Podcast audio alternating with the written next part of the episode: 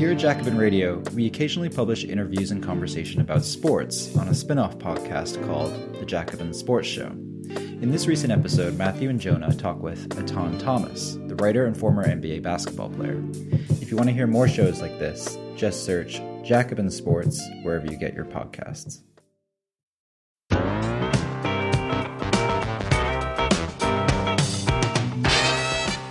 Bienvenidos. Welcome to episode 41 of the Jacobin Sports Show. Matthew Miranda joined, as always, by an older, wiser Jonah Birch. I am. Jonah, how is your. I see you sporting a sexy new look today. There's an earring, there's a haircut with intent. This is an exciting year, I feel, for Jonah Birch. You know, New Year's resolutions and all that. Uh, uh, new Year, new me. Yeah, it's looking good. It's a good look on you. I'm liking this. Thanks. Appreciate it. Midwest doesn't know what it's in for. It doesn't. Um, so this is our debut episode of 2022, which is a special event, and therefore the people demanded a special guest, and what the people want, the people must have. Today's guest is a former NBA player. He suited up for the Washington Wizards, the Oklahoma City Thunder, and the Atlanta Hawks.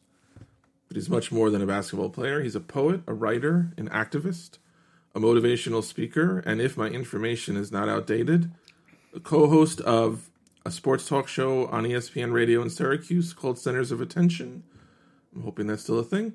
He's also the author of multiple books, including Police Brutality and White Supremacy, The Fight Against American Traditions.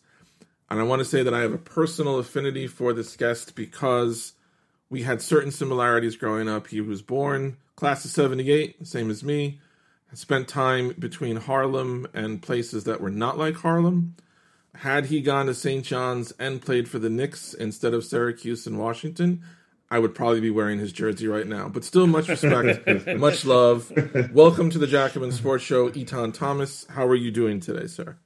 I'm pretty good. Well, we had some great battles with St. John's, like great Okay. battles. That was with Metta World Peace before he turned to Metta World Peace, and Erick Mhm. Barkley and you know Lavor Postell, that Mhm. group. And then when I was younger, um, Hamilton and Felipe Lopez, like classic Big East battles in the Garden, the mecca of basketball. I grew up a Knicks fan, so yeah, no, much love to St. John's. I was just gonna say you were you were you played Syracuse in the late '90s, the end of the '90s. That was still the golden age of the the Big East, right? I mean, great Yeah. players. Ray Allen was it? Oh, wasn't you know? Did you, maybe you didn't overlap with him, but No, he was a little bit before me, but no, yeah, no, the Big East was was was great back then. I mean, it was, you know, I still don't like that Syracuse left the Big East and we're now in the ACC, Yeah, yeah, yeah. seems so weird. We're playing Duke Saturday, and they're acting like that's like a, I'm like Duke. We're supposed to be playing like you know Georgetown. St. John's, Georgetown, Villanova. You know what I mean? Those, Uh-huh. those are the games. Uh-huh. Don't get me started because I'm going on a long long rant. I, I hate that we left the Big East. That's fair. We'll save that for another episode. Um, yeah.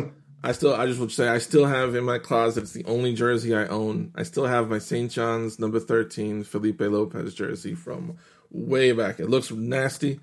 My fiance is like, "Would you please throw that out?" I'm like, "You will, you will be gone before this jersey is gone." This no, you go." can't say that. I say it under my breath as I am walking away. So, oh, I hear you. Got you. Got you. Got you. Smart man. Smart Right. man. yeah. So we want to talk to you about the book. Um, I was curious about the the voices specifically. You have a real mm-hmm. wide range of different speakers in the book. You've got Chuck D. You've mm-hmm. got Jake Tapper.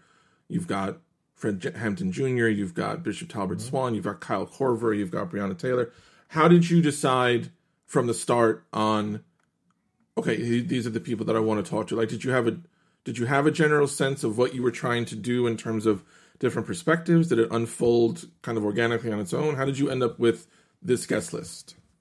It just kind of really unfolded. You know, each I broke each chapter down to a topic, and you know, hearing people that are connected to that topic or spoke about that topic or you know have some type of connection to that topic.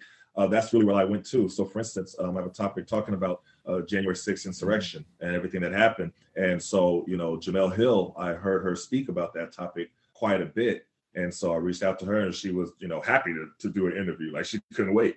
And then I heard Jake Tapper. And everybody was like, well, how'd you put Jake Tapper in your book? I got that question a lot. So this is how I this is how I got Jake Tapper. So I'm listening to him during the actual insurrection last year, and I'm hearing him say, you know, he's he's calling out different members of the media for not calling it what it was for using different type of language you know and, and then he was calling the out the media for inviting guests onto their shows and allowing them to pontificate on a lie this, is what he said on a lie that the election wasn't stolen and then kind of drum up all of these things that led up to January 6th. And I haven't really heard a lot of media do that. Like you hear, you know, the right go against the left and the left go against the right. You hear that.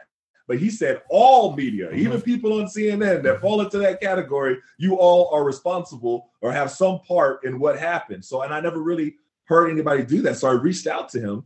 And again, he was like, oh, no, I would love to be a part of your book. So that's how a lot of those you know, different interviews really just came about by hearing somebody speak on a topic.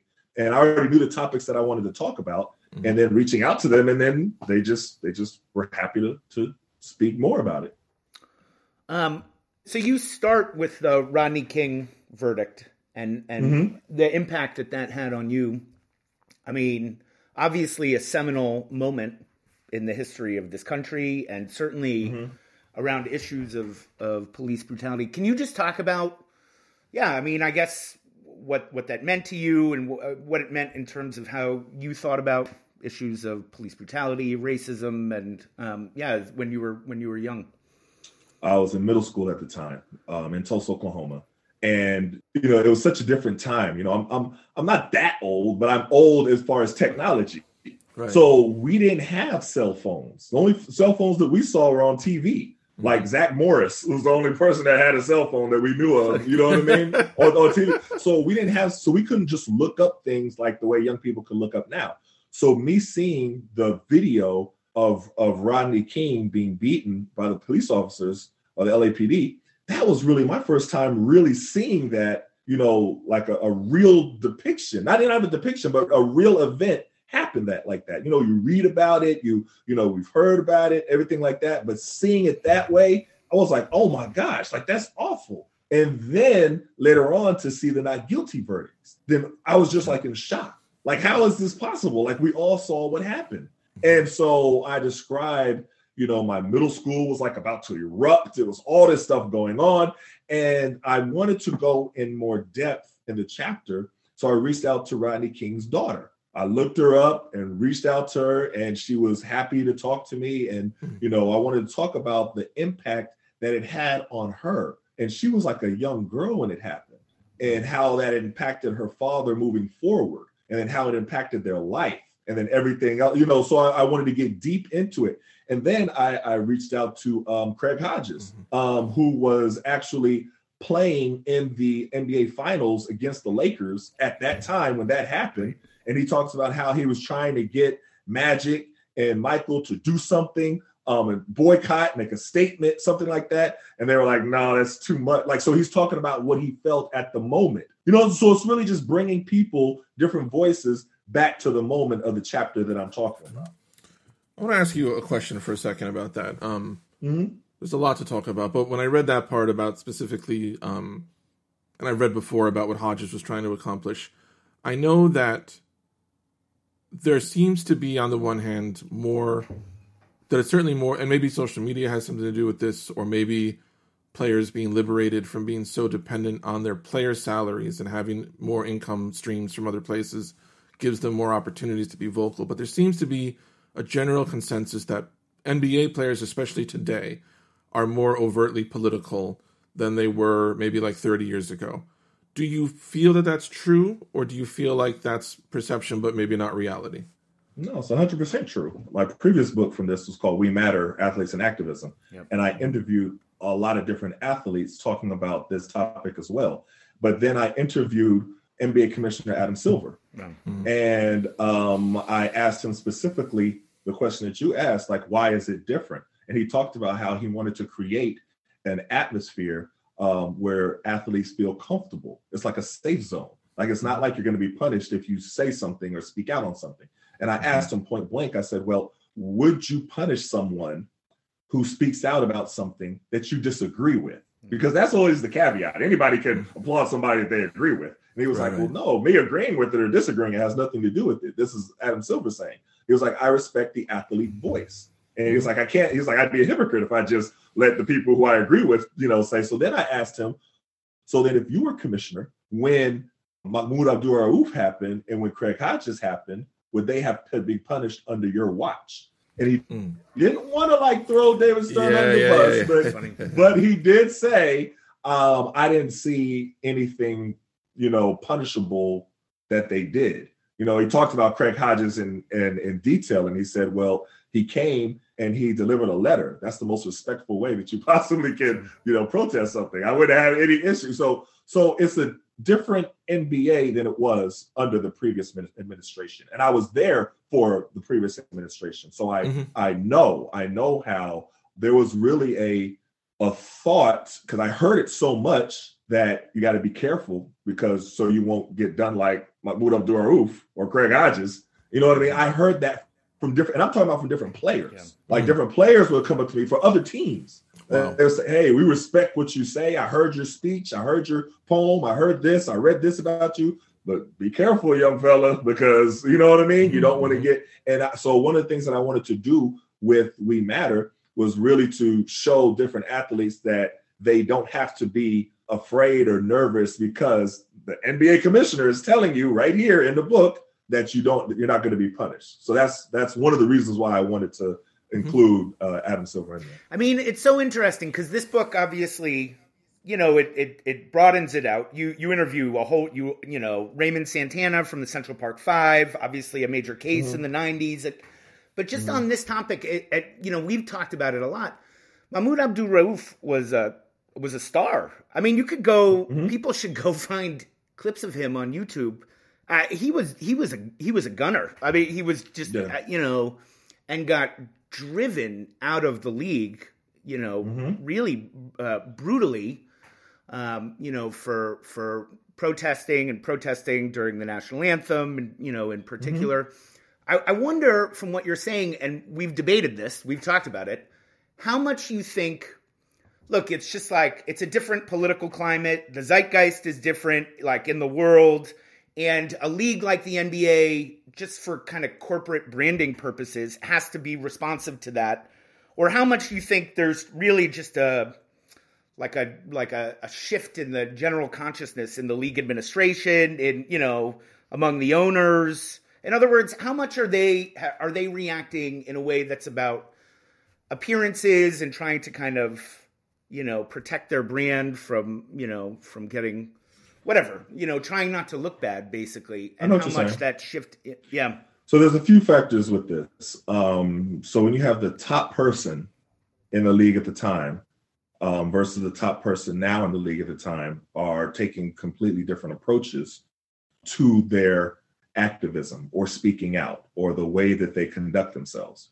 Um, so one, and I played with MJ, and this is, you know, he's been he's he's been vocal about this. So I'm not somebody who's going to just bash MJ, but back in the day, you know, David Stern was really about marketing, and he didn't want to do anything that was that he thought was going to take away from his bottom line and anything that would negatively affect it. So one thing that David Stern did, and you got to give him credit for, is he he marketed the NBA to an international level that it, sure. it they couldn't even imagine that it would be you know, back in the day. I mean, the NBA was the way that it was marked, the where they would play. You know, the, they didn't play in big arenas. The TV con, nothing was the way that it is right now, and a lot of that is due to David Stern. However, um, his advice to the, the stars um, at that time was really to be apolitical, to don't do anything that's going to offend any of the season ticket holders, and you know that's that's a little bit of the reason why you see a lot of the stars there at that time not really for you know for a time period it was quiet as a church mouse. Like it was all the way quiet. You didn't hear players say anything. You know what i mean? And so there's a reason for that. Now moving forward to right now you have lebron who's taking a totally different approach. And he's like well i am the brand. So everybody who wants to do marketing with me have to fall into line with what i feel. And it's a totally different approach. And then you have adam silver who is um, supportive of that then you have an entire league that's completely different. And it does really start with the top person. And that I think that's a lot of the reason why you have such a dramatic difference in athletes now and in athletes then. If athletes then um, took on the the of the top athlete, if Michael Jordan, David Stern had the Adam Silver, and LeBron um, mentality, then you would have saw a whole lot of athletes then speaking out. That's I mm. I 100% believe that. Nice. There was something Chuck D said in your interview with him that he was talking about it with reference to Public Enemy, but I thought it applied to um, your book, and I thought it was one of the, the great strengths of the books. Chuck D said um, about about Public Enemy, quote, we try to give some logic, balance, and understanding to the privileged, enlighten the masses of minds, open their perspectives. One of the things that I really enjoyed in your book was, um, like, I loved, first of all, that if you're talking about, like, let's talk about reality, let's talk about what's happening right now. Your first move, like Jonah said, was like to go back. Because a lot of times people try to talk about something in the context of now, and you miss out on a lot because you're not seeing this is your tradition. This isn't we just got here somehow. This is a, right. a, a curated tradition. And and and one thing I found really really sad and interesting. I remember this growing up. I remember growing up, um, especially down by the city, when at the six o'clock news, if there was, a, let's say, a murder in Spanish Harlem or Brownsville or somewhere like that, the media it always seemed like the media would have cameras, like they would go to the people's houses and try to interview them about their loss. And like you got mm-hmm. the reaction you would expect. People would be angry, people would be mm-hmm. crying, people would be screaming. It was a very one dimensional depiction of something. Mm-hmm. When the same thing happened to a white family in Westchester or in Garden City or whatever, like you couldn't help noticing as a kid, like asking my parents, like, how come they never are, are how come they never talk to the white? And one thing that I thought was really good, you spoke to Isaiah Thomas. Mm-hmm. And everybody know if you follow basketball at all, you know the sketch story. Like Isaiah Thomas grew up in Chicago, grew mm-hmm. up I think on the west side of Chicago. Tough mm-hmm. time, tough upbringing, and then the story always flips to, but he persevered and he's a great basketball player. And the story. When you story, talked right. about, and you got a quote from Isaiah, when you asked him about the Rodney King riots, mm-hmm. he said we had that every year in Chicago. We had that every in 66, year. 67, 68, 69. You don't know that from the narrative. Mm-hmm. You don't know that from what we say. You couple that then also talking to Rodney King's daughter. Mm-hmm. And this this blew my mind because it's the most obvious thing once you realize it, but I never thought about it my entire life. When she talked about King's struggles basically with PTSD the rest of his life. Mm-hmm. Mm-hmm. We don't think like that doesn't that's never the story. The story is Rodney King got beat. There was a trial. There was a riot. We move on. but you don't think right. about now when you take that one man and take that one man's experience mm-hmm. and now multiply that by millions of people mm-hmm. over 500 years. Mm-hmm. You know that you have something. When you saw that case, it was about a year ago. The two actresses, there were these two actresses in California. One of them was from Full House somewhere else. Oh yeah. They, yeah. they were like cheating the system to get their already privileged kids another leg up. And nobody questioned the motivation. Nobody's like, why do they like you understood? Well, okay, maybe what they did was wrong, right. but they're trying to, you know, they're trying to get a leg up.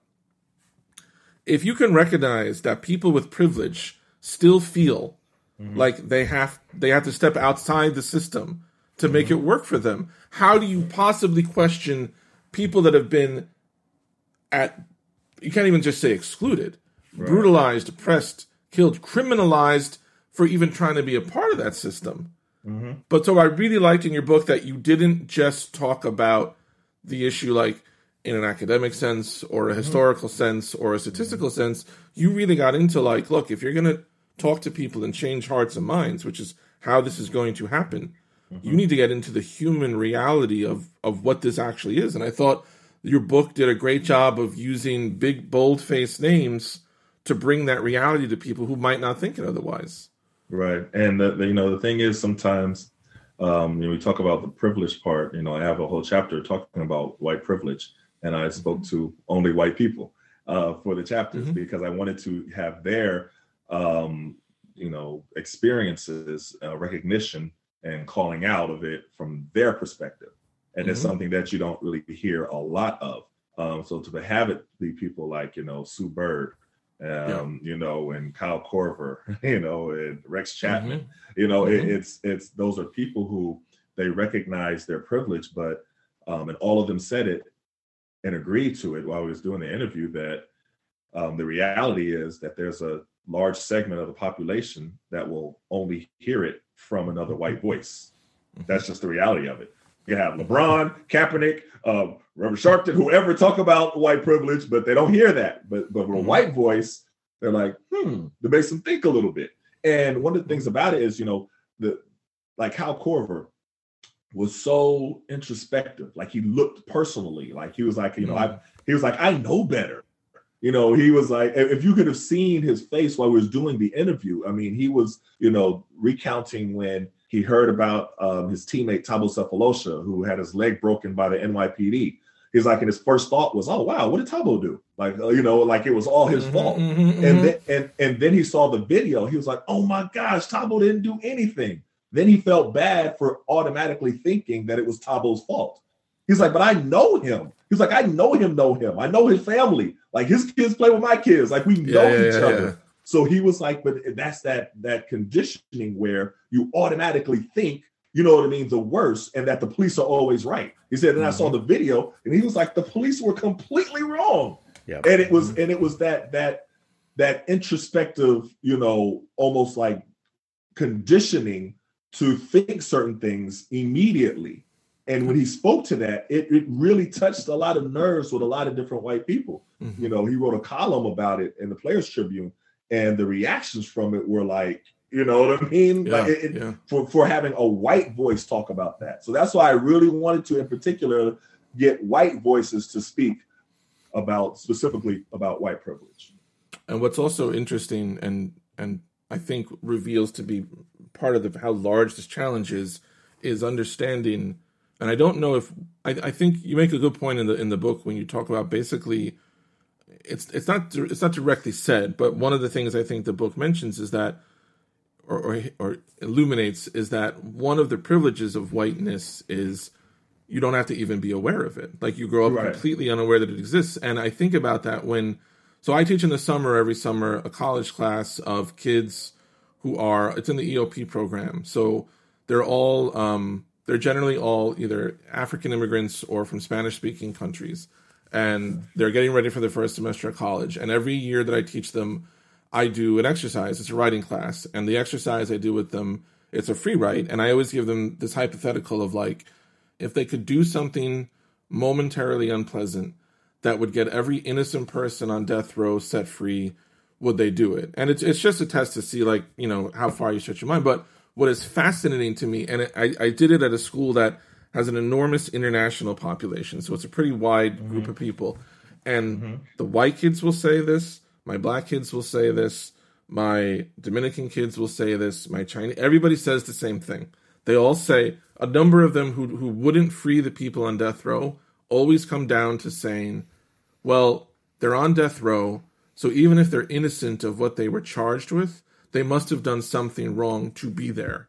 Mm. And it breaks my heart when I hear that because yeah. I think some of that is youth. I think right. some of that is that's the voice that you have heard, whether you've recognized that white voice your whole life has already gotten it into your head mm-hmm. that if you're blamed for something like it's probably kind of your fault anyway. Yeah. You mentioned Jane Elliott um, in your in your writing, who does the, the great experiments with blue eyes and brown eyes, mm-hmm. and who has that that really wonderful moment where she tells an audience full of white people, like, okay, if you basically raise your hand if you'd like to live the way a black person lives in this country today, and nobody right. raises their hand, and she's right. she's very funny. She's like, okay, I guess you don't understand me. Right. raise your hand, and she tells them like, you know it's this very powerful moment where it's like she's like, see, you know, the fact that none of you did it means you mm-hmm. know what's going on mm-hmm. and you're okay with it. And there's this big struggle, I think, for some white people to to to recognize that like silence is the voice of complicity. Like it doesn't matter that you're and I think when people talk about race and white privilege,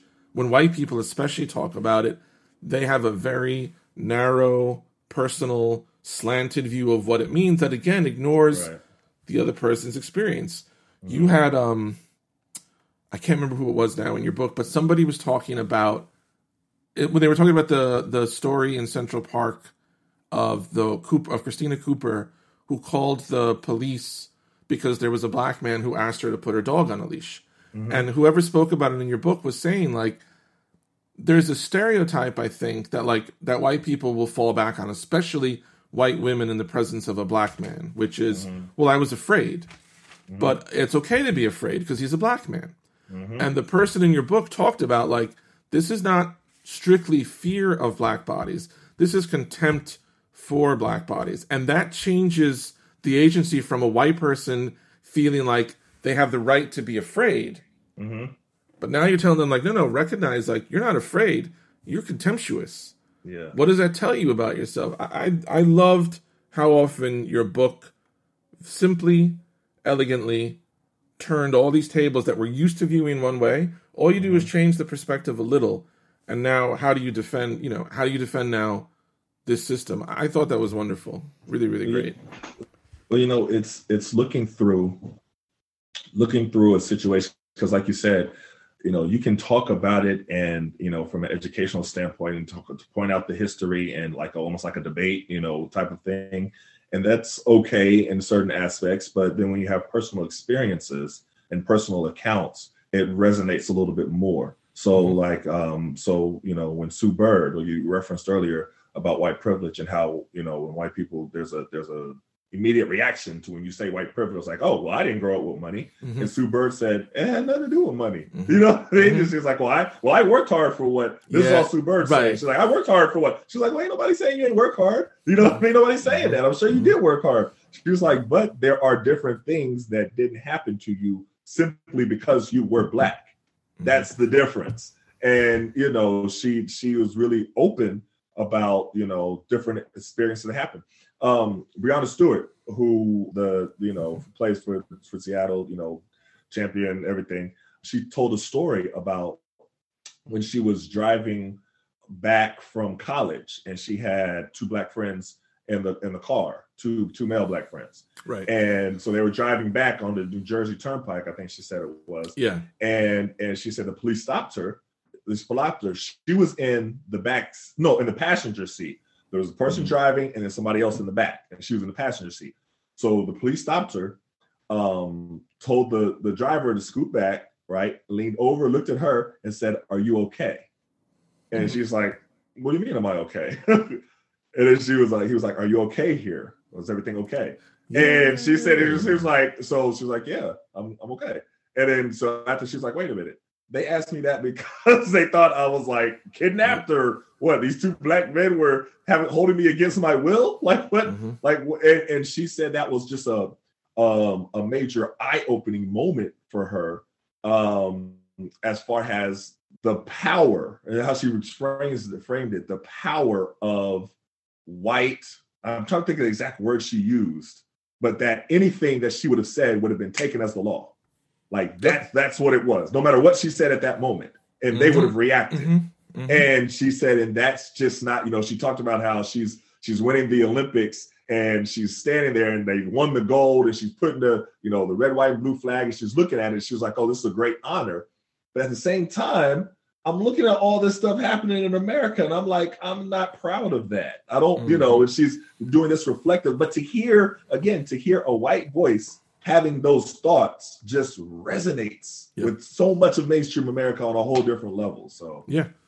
uh, She talks also in the book. Stewart tells a story about um, she was talking to um, Layshia Clarendon, and Clarendon tells her like, "When I take off my jersey, I'm Breonna Taylor." right. And right there, like just to that one simple little sentence, Mhm. that's not something that a lot of people ever stop and think about. Like when I said about Isaiah Thomas, you say it about Michael Jordan or Etan Thomas or LeBron James. Right. Once you, and I think that's the fallacy that helps keep the the, the racism alive and well. Look, they made it.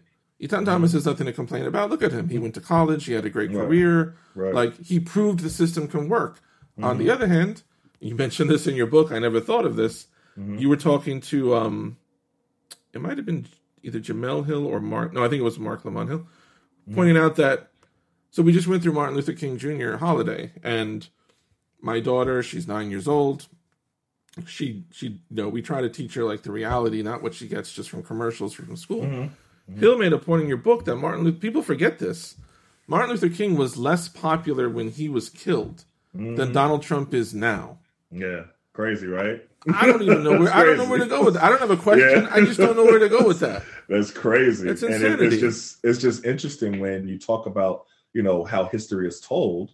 You'd have thought that everybody loved Dr. King. you know what I mean? Yeah, like yeah, when they yeah. when they teach it, like it's just and just the omission of so much of who he actually was. And just it's I have a dream, not even the whole speech, just certain key parts of the speech, you know, and then that's the presentation. But that's where, you know, we're talking about the in the part um in the chapter we talked about education. And I'm, I'm trying to think of who said it, but they said that white kids are taught from kindergarten that they are superior.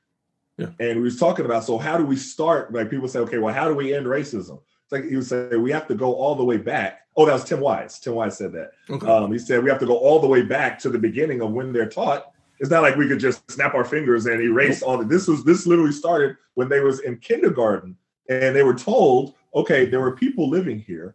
All right, they had a whole civilization, you know, for for for years and years, but it wasn't even worthy of being discovered until we came. And Christopher Columbus now discovered this place where there was already people who are living here. He was like, that mhm. in itself just tells you that you are superior. And you know, and the way that he breaks, he was breaking it down. I was just like, yeah, no, that's that's true. But then in contrast, if it's telling white people that they're superior, was it telling everybody else? Was it telling black kids? Was it telling, you know, Spanish kids, you know, Native American mm-hmm. kids? Mm-hmm. And that's that's that's where it all starts. So they're now seeing now where they're implementing these different things where they don't want things to be be taught. And to be honest, in some ways, I think it's much to do about nothing because it already wasn't taught. They just given it a name. Um, Mhm. you know, I wasn't taught about my history when I was growing up. I was taught that at home. Yeah. And I and I think that's the focus of where, you know, in the black community, we have to be able to teach our kids our history and not leave it to the schools because they never taught us the history. Mm-mm. Ever Mm-mm. you know, or from our not our parents, not our grandparents, never. Mhm. So that always had to be done at home. But I think, but now it's just that they're so blatant with it, like, and they're so, you know, Yeah, yeah, and yeah. I'm like, they just they just passed a thing in Florida and said Yep. that, um, you know, I'm trying to think of the language, but nothing. is basically nothing that hurts white people's feelings. Basically, yeah. That's basically how Yeah. they how they framed That's it. the- I was like, wait, that that was in the bill. That's that's how they said it.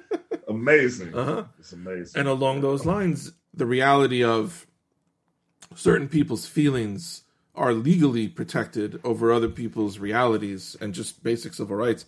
I thought of this when I was reading your um your interview with um Yamiche Alcindor, who's wonderful, wonderful. Um, When I worked in when I was in grad school, I was in Buffalo and I worked at a I worked in a daycare center down like down it's called the, the Fruit Basket. It's, it's like straight up hood Buffalo.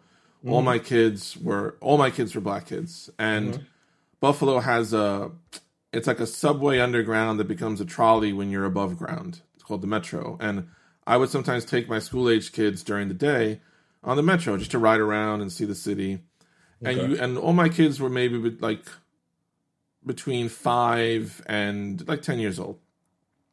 And people on the train would sometimes see my kids, especially the little girls, and they would, you know, give them a little wave for how cute they were. And I always remember thinking, I worried about my kids. Like, what is the point where my kids are going to stop being cute to these people who are waving at mm. them? And when are they going to become, you know, a viable Right. threat? And Alcindor talked about, she says straight up, it seems like our cuteness factor ends like around three or 4 mm-hmm. And and you think like, okay, whatever. But this this came out a lot to me in the Kyle Rittenhouse trial. Mm. And and Alcindor mentions it. Mm-hmm. Kyle Rittenhouse makes the decision to be driven out of his way mm-hmm. with I, I don't I'm not a gun expert, but I think it was like a pretty severe like a, an mm-hmm. automatic weapon or semi-automatic mm-hmm. to go to a protest against police violence and act like he's the police and mm-hmm. commit violence. And when he goes to trial, he's a kid, he's a young kid, like all the even people who are maybe aghast at what he did, he's like a 20 he's a man, he's a grown man. And then you think of like Emmett Till was what 15? Mm-hmm. Trayvon Martin was yeah. I Trayvon I think was 14. Yeah, they were all young. Tamir Rice was Yeah, very very 13, young like Twelve. yeah. yeah, so you so so Yeah, now twelve, it's right. like now you're literally saying like we are criminalizing black people for being children. Yeah, no question. Now we don't say it overtly; it's not on the books. But Right. I, I, I thought you know Alcindor's conversations about. She says it's hard to explain to people that's the bias, that's the systemic racism in America that continues to be dangerous to people who look like me and you. not teaching CRT Mm-hmm. is not going to help that at all. Mm-hmm. Like, uh, I, how did you feel emotionally going through this? I know, Jonah, you have a question. I just want to. No, no, go ahead. Yeah, yeah. How how was it for you emotionally? Obviously, you've thought about this a lot. You've talked about it. You've written about it. But like, you're a parent. You have a heart. You Mm-hmm. have your own background. What is it like for you on an emotional level, diving into all of this? that's what what started me really you know even writing on this on a whole different level. You know i i i wrote my book fatherhood i think back in 2011 and i'm talking a lot about my son malcolm. Mm-hmm. And i'm i'm you know forecasting when he gets older and you know how he's not going to be looked at as a cute little kid anymore and when that's going to change. Then in my previous book we matter i talked about he was and i remember it clear as day he was six years old and I was watching news coverage of Trayvon Martin.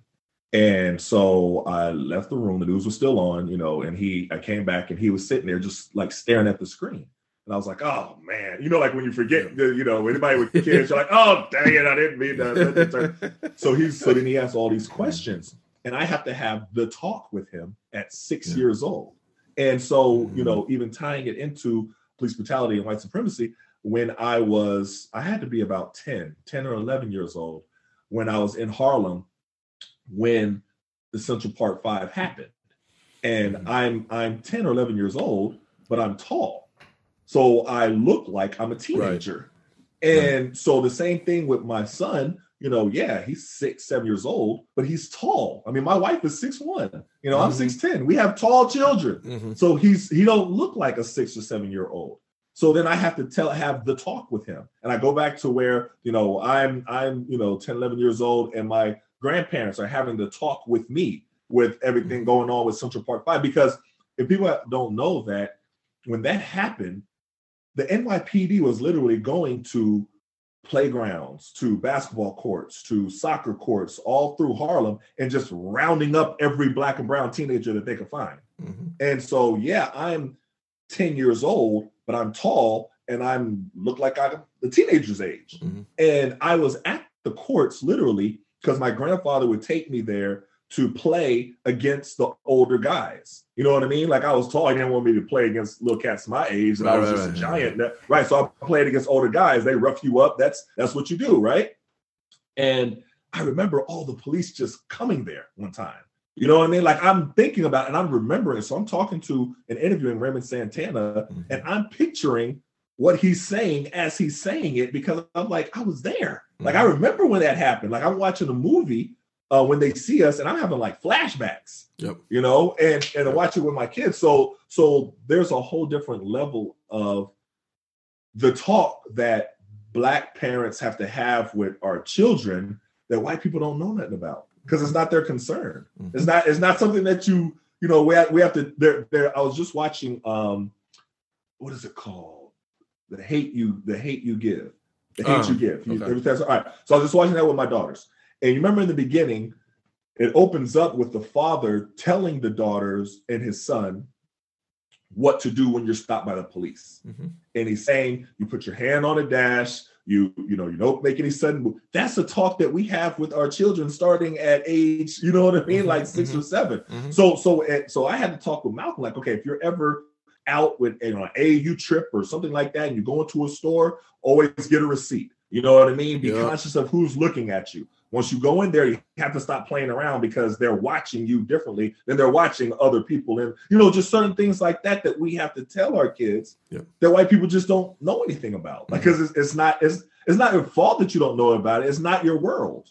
You know mm-hmm. what i mean? So I, I would go on a lot of different you know before covid and i was speaking at different universities and i'm talking to different you know white students and they're saying we don't know that you know but but but we can say that it's not right that that's your reality Mhm. and that's something that was really encouraging because i heard that a lot and they were honest they were like look we have totally different interactions with the police like they i mean Yeah, yeah. they're like we've been we've been drunk we've been you know you know college Oh, kids yeah. right Oh, i like and, and and i see the black kids in the in the audience i was like yeah y'all can't do that Uh-uh. right they're like heck no we can't do that we No. i was like so the rules are just different Yeah. But but a lot of people a lot of a lot of white students they were walking not knowing existing not knowing that there were different rules for black students and white students. Mm-hmm. Like they honestly didn't know. Mhm. You know what I mean? And the Yeah. black students would be telling them, "Yeah, we can't do what y'all do." Mm-hmm. It's so Like, uh, interesting. yeah, no, sorry, go ahead. Yeah. No, no, no. Go ahead, go ahead, go ahead. I'm I mean, ranting. it's interesting hearing hearing you talk. Like I, you know, I can't. Growing up in in Harlem around the Central Park Five, who are barely Mm-hmm. older than you, they're about your your age. I mean, some of them were a little bit older, right? a few Some- years, some- yeah. right? But uh, and then you know, I think I think about that moment.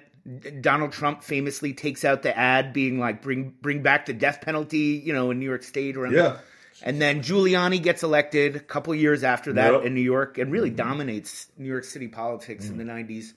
And you fast forward to today, I mean, on the one hand, it's a pretty demoralizing political moment in a lot of ways, mm-hmm. at least for me. I don't know mm-hmm. about you guys.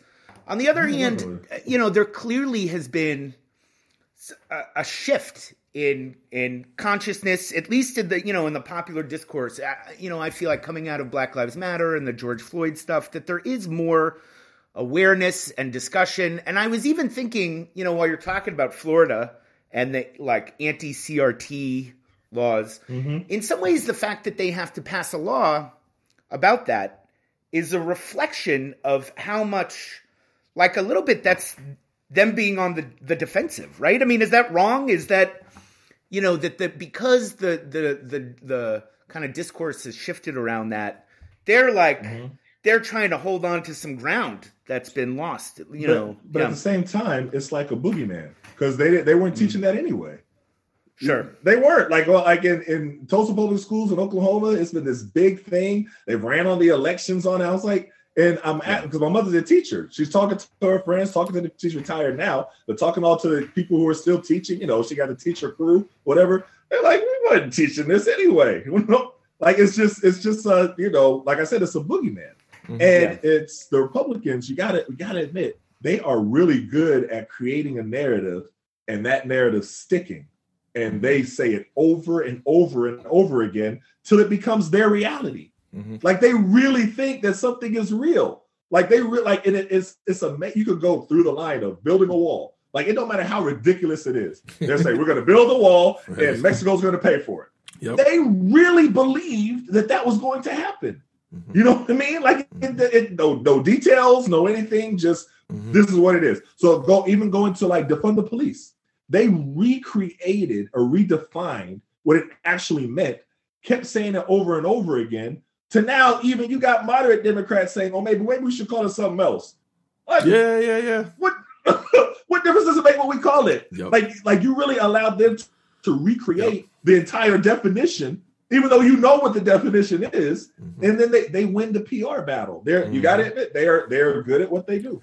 But I will say, and this came out. You interviewed um a police officer, Joe Ested, I think is how you say his mm-hmm. name, mm-hmm. and he made a really interesting. He has a book also, and Yeah. he made a really interesting specific point that I feel like, and this is where it came out. I can't remember who it was. It doesn't matter because anybody could could have said it, but mm-hmm. the idea. I think part of what you know, hopefully going forward needs to change for people is to understand that like it's not like it's not a split. It's not like despite the fact that the country may have a lot of people who feel differently in terms like you just described it in terms of the Democrats' ability to let themselves get caught up in a in a name game instead of Right. pushing a policy is somewhat indicative of the unspoken truth that they know mm-hmm. a lot of their voters are the same way. They're not they're not going to march about it. They're not going to storm the Capitol. They mm-hmm. might even like appear to be friends, but they're not. And the Democrats mm-hmm. know that. But what Ested said that I thought was really interesting, and like you taught, there's a there is a part in the book where it talks about kind of the relationship of capitalism to all of this. And one thing that I think is fascinating, Ested says, okay, mm-hmm. like you want to fix this, like you want to actually not just people's hearts and minds, but you want a policy that will change this. Okay, and I and I figure Republicans would be right on this because they're all about the money. Instead mm-hmm. of the taxpayers paying mm. for bad policing and, and police brutality, police officers should get their own insurance. Yep. And just like doctors, just like other people, and if there's a problem, there's an issue, the premium goes up. You want to see this shit come down? That is the number one fastest I feel. You want to get to the heart of something in America? Attach a dollar sign to it. If the cops know, and you talked about it in um the district um is it Vallejo? there's a district where the where the other police districts were telling them like we can't be affiliated with you. It started with a V because Oh, Vallejo. Vallejo, thank you. But they Right, have right, so many. They have so many Yeah. incidents of brutality and lawsuits that literally Yes. other police are like, we can't have anything to do with you. It's literally too Right. expensive to be affiliated with you. Um, yes. You know, so it's like there are like people are. This isn't just like I remember a lot of white people I knew when Mm-hmm. um, the George Floyd marches started and BLM really took off.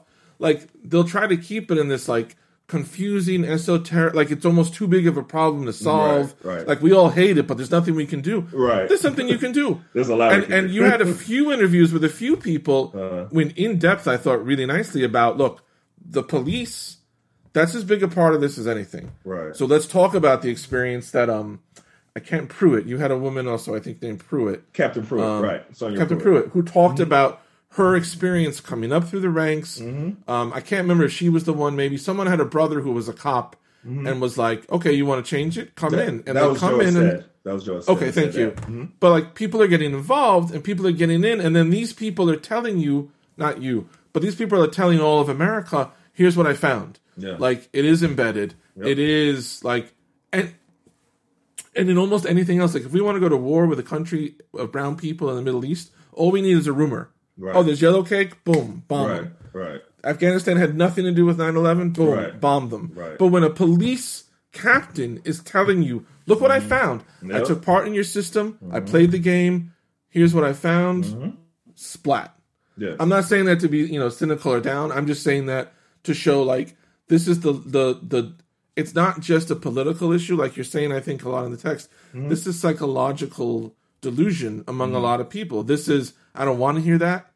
So literally I'm going to I'm gonna close my ears. and you miss the reality. You know, one of the things that I wanted to make sure that I did was get the voices of former um, policemen um, Mm-hmm. and women in in the book to be able to discuss. Because then, you know, of course, the first thing that you know some people were going to say it was like, "Oh, he's anti-police." No, Right. not anti. Has nothing to do with that. Listen to these policemen that I have done workshops with, that I've sat on panels with, and I've done th- and listened to the conversations that we are having. It has nothing to do with anti-police. It's just a better way of policing, and then what we're doing and you know the they were very open they were very you know honest they you know they came up with i wanted to be solution oriented. Yeah. um you know so yes there's one thing to just point out this wrong this wrong this wrong. Okay what is something that we can do that can correct it? And Mhm. you know that's why um officer Joe Ested um his book is called police brutality matters. Great book. And he's giving actual solutions of what can happen what can have an effect on you know this routine of police brutality of of the police killing someone they're going on paid administration leave the city has to pays pays the uh the um lawsuit um then they come back later on if they're usually not you know in the criminal court and then everything goes about their business he was like and it's a repeated like wash and Yeah. repeat. It keeps going on and on. So he came up with the with the idea which i think is a great idea. Um, he said two things. He's like one what you said about you know with the insurance and having them have their own insurance. And another thing he said okay or coming out of their pensions Mhm. and it's it's having them have personal accountability for it not on the city. And like you said that should ring ring to a lot of republicans ears because they like you know what i mean? Things that Yeah, yeah, yeah, are affecting economically and they're like okay so this will be you know something that you're not paying for out of your taxpayers money. But i don't i haven't heard any any democrats using that as a platform. But i'm to keep Right. on you know pushing that with Joe Ested and because it should be something that you know that that's a great idea i thought. Yeah, there was a cop you mentioned, I think from Vallejo, who had shot three or four people in his time, on, and he was in like a short period of time, and he's just Mm-hmm. like you're saying, it's almost it's almost profitable for them to do it. yeah Um, they, get paid administrative leave that's like a Yeah. paid vacation Yeah, you don't You know? disincentivize people by paying them to chill. Um, You know, we could, I, I could, we could have you on all day. I'm going to ask you one more question because Okay. we're going to have to wrap it up. But this has really been wonderful, and um, I hope to have you on again in the future. We could really talk about this all the time. Um, and the book is thi- great. oh It's really appreciate great. it appreciate it I Yeah, yeah, totally. Um, again, um, I'll, I'll I'll remind everyone at the end. But the last thing, it's not even a question. I just wanted to point this out and to compliment you for it. Um, there was an article in Vanity Fair a week ago by um, a black writer named Jamila Lemieux, and she was writing in response to um, Dave Chappelle and the controversies over um, his language and his his whole beef with the trans community. Mm-hmm. And Jamila Lemieux writes a really great article that kind of talks about like specifically the damage that comes with losing sight of black women in any discussion about black oppression. Okay. Um, okay. I loved that your book made a point like we're going to take a chapter, we're going to take a whole section, a chapter, and make sure that we talk about like our sisters and mm-hmm. very specifically because it's an easy you don't want to split it between black men and black women right but you know the oppressor will do that and mm-hmm. the fact that you make sure i think just even the general act of like remember this is everybody like mm-hmm. we want we need if we're not if we're not all talking and hearing it's not going to get anywhere because someone's right. going to get stuck behind um and I, I wanted to ask you kind of in relation to that also your children are a big part of the story mm-hmm. um, you talk about malcolm and imani and baby mm-hmm. sierra i don't know if she's mm-hmm. still a baby um, i still call her baby sierra all right that sounds like a dad thing yeah um, was that at the be like I, it's hard you have a kid you can't separate your life from mm-hmm. your kids but did you come into the project thinking consciously like I want women involved. I want my kids like involved, or did that just kind of unfold as you went through? Well, it, it kind of happened. So, like I said, going back to my my fatherhood book, it was really more about mm. Malcolm, and Malcolm was he was little, and he was, you know, I'm talking about imagining him when he's older and being there for him, but he was little then and stuff like that. But then in in We Matter, you know, Malcolm's a little bit older, and Imani is just really born, you know, so she's a, a little baby. But now with um, police brutality, you know, the kids are older you know, Imani's 14. you know, I mean, mm-hmm. I mean, so so I'm having anymore. she's not little, so I'm having conversations with her. And you know, one of the I opened the chapter with the the case of Chikesia Clemons, who was um, beaten by the police in um, Alabama, I believe. That's yeah. where she is in Alabama. Alabama. And so I, I sat down and I showed uh, my daughter the entire interview. And then so she was just like, you know, really bothered by it. And then she started looking up different things. And we had this long, uh, after the rest of the afternoon conversation, um, you know, about different things, having the talk with her. Um, the same talk that I had with Malcolm, but it's it's a little bit different when you're having it with your daughters because there's different things that are, you know, yes. and and it's it's it was a discussion that is really important because as you're looking at it and as she was looking up different stuff, you know, kids with technology, they can look up anything now, right. um, which which should translate to their schoolwork. That they, they look up stuff so so easily. But that's but, a different um, pod. Different I guess so. yeah, but but she was looking up stuff and she's seeing. She's like, well, how come you know there's a difference in the attention that is given to the police uh, brutality cases that happen against black women than there's against black black men and how come you know this has she's asking these questions. So we're going in, in deeper and deeper about it. Mm-hmm. and you know one of the things that you know talking after that with um you know Yamiche Alcindor of why that is important to highlight that and always keep that in the forefront with people and black women who are in positions of power to be able to or in the media to be able to continue projecting that you know continue what happened to sandra bland and you know uh, breonna taylor and everything else. It's important and I, I, I wanted to be able to have an entire chapter with it specifically focused on that because so much is going on with black women and black girls that doesn't get the attention i mean i remember mm-hmm. right when i was doing it there was a, a, a case and i think it was upstate new york somewhere but this little oh, the, girl, that was Rochester. I live in Rochester. It was right here. Right, was it Rochester? Right. It was. Was this, she was so little. Was nine years like old. My daughter nine. is nine. She's nine years old. This girl. Oh, yeah. Completely amazing. So you know, as you look up stuff, you know, when you when you look up stuff up on the internet, you know, you just get a whole get into a whole you know yeah, thing yeah, of seeing case after case after case. So she was like, "Oh my gosh, all this stuff is going on." You know, where you're talking about the what do they call the cops that are in schools? Um, oh, the cadets. I can't remember the name. Yeah, yeah. No, no, no. It, it's not cadets. Oh, it's um, public safety. Edu- yeah, yeah. Something I can't remember the name. Resource officers. Resource oh, officers. So, yeah. so the so the resource officers in schools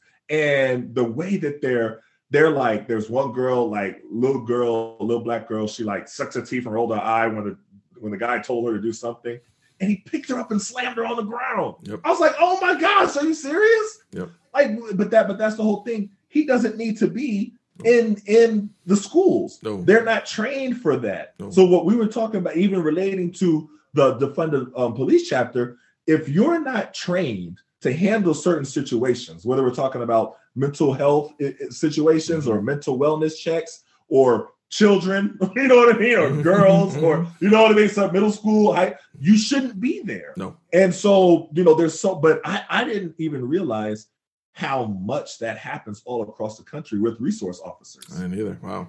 You know what I mean? You're, wow. you're being a reg. You have teenagers. Okay, they say something smart back. That's what teenagers do. Mm-hmm. You know what I mean? Mm-hmm. They roll their eyes. Okay, mm-hmm. you tell them to move. They they don't really want to move. So you end up like you know physically doing something because you're a police officer. That means you have no business being there. Exactly. Because that's not the way you handle teenagers. Mm-mm. You know, I mean that you can't. That's not it. So Mm-mm. yeah, my man, I'm going off on a tangent, but that's uh-huh. that's that's the reason why you know when make when talking about it and injecting my children into the stories because I you know I start off each chapter with a personal story, whether I'm talking about me personally when I was younger or personally with my kids or something, because I make it personal. Yeah. I'm not just you know, pontificating on a topic and giving you a position that I don't want to. It's not mm-hmm, that. Mm-hmm. This is personal to me. Mm-hmm. You know what I mean? So mm-hmm. that's what makes it, you know, a little bit different. And then have other people that are talking about why it's per- personal to them as well. Uh, you know, mixed in, and you can have an educational. Like Tim Wise is all, you know, he's a he's a scholar, so he's going to break stuff down educationally that way. But have that mixed in with somebody telling personal accounts of, of what the scholar just broke down. Mm-hmm. It just yeah, that's why it all you know comes together like that. Yeah. Well, again, for those listening, the book is called Police Brutality and White Supremacy: The Fight Against American Traditions. It is by Etan Thomas. You can follow Etan on Twitter at Etan Thomas 36. Um, as we wrap up here, please remember also you can follow the Jacobin Sports Show on Twitter at Jacobin Sports um, and email us at jacobinsports at gmail.com. Our producer, as always, is the footloose and fancy free Connor Gillies. Very much want to thank Etan Thomas for his time and for his work and for being here to discuss it. You certainly have a lifetime invitation to come back to the show anytime you want. Uh, keep doing what you're doing, man. Thank you so much, and um, I appreciate it. Hopefully, we'll talk to you when you write your next book. Thanks a lot. I appreciate it. Appreciate it. That was awesome. Thank you so much, man. Take care of yourself. All right. All right, y'all be safe. You yep. too. You too, man. Bye bye. So that is all for this week's episode. Take care. Bye bye.